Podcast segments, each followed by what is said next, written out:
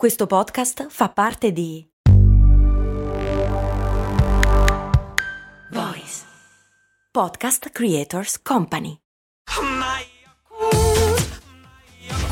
Se a volte ti senti così, ti serve la formula dell'equilibrio. Yakult Balance, 20 miliardi di probiotici LCS più la vitamina D per ossa e muscoli. Il potere magico delle bottiglie d'acqua appoggiate di fianco alle porte. Da dove viene questo rito antico?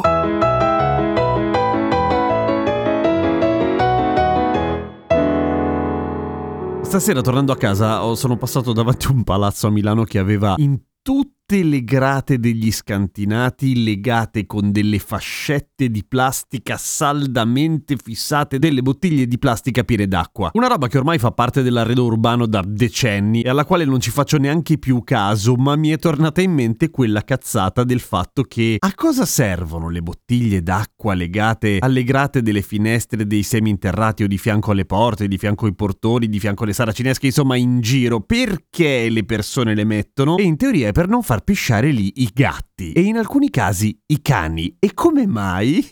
e qua le spiegazioni sono tante e fanno tutte ridere perché sono tutte delle cazzate. Allora, la prima è che i gatti hanno paura dell'acqua, quindi vedono una bottiglia d'acqua e scappano. E un gatto che scappasse alla vista dell'acqua ovviamente morirebbe male nel giro di pochissimo tempo disidratato. Sarebbe una morte orribile perché i gatti per fortuna non gradiscono buttarsi in acqua, ma da lì a temere la visione dell'acqua, a meno che non sia un gatto con la rabbia, quindi idrofobico, è difficile che accada. Al massimo idrofobo, mica un impermeabile. Sì, e comunque l'idrofobia è da spiegare, non funziona proprio così. Poi c'è la teoria che i cani o i gatti vale per tutte e due le specie, avvicinandosi alla bottiglia d'acqua vedrebbero il loro riflesso e quindi scapperebbero terrorizzati, come fanno davanti a qualunque superficie riflettente.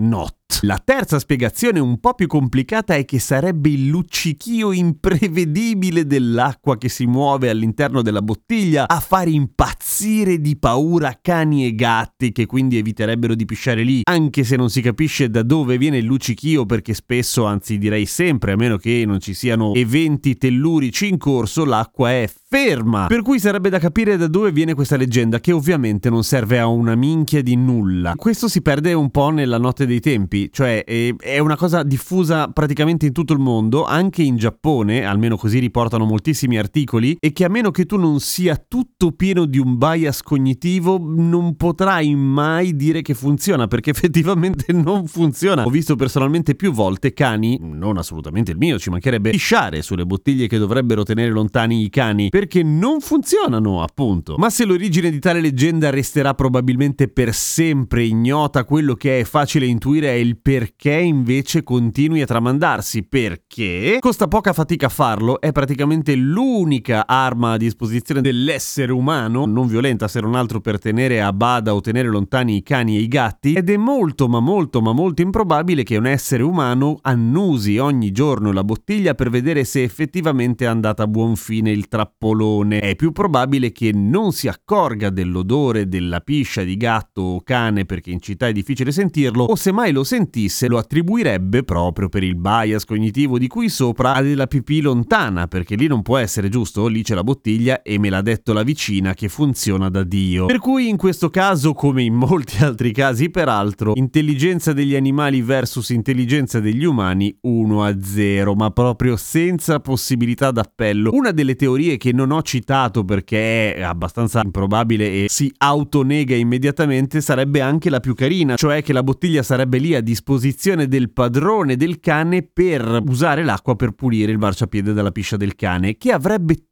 tutto il suo senso se non fosse che le bottiglie nella maggior parte dei casi sono appunto saldamente legate per cui impossibili da spostare. L'unico caso in cui il metodo può funzionare è semplicemente quando il padrone del cane abbia pietà di quello che ha messo lì la bottiglia e dice ok, non vuoi che ci piscino i cani. Per favore cane, non pisciare lì, ti porto altrove. E se così fosse, questo non negherebbe l'efficacia della bottiglia, equiparabile a questo punto però a un cartello con scritto per favore.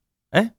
Porta il tuo cane da un'altra parte. Per i gatti ovviamente un metodo non c'è, ma i gatti d'altra parte se ne sbattono da sempre di tutto e di tutti. Clicca segui sulla piattaforma su cui stai ascoltando questa puntata e a domani con cose molto umane.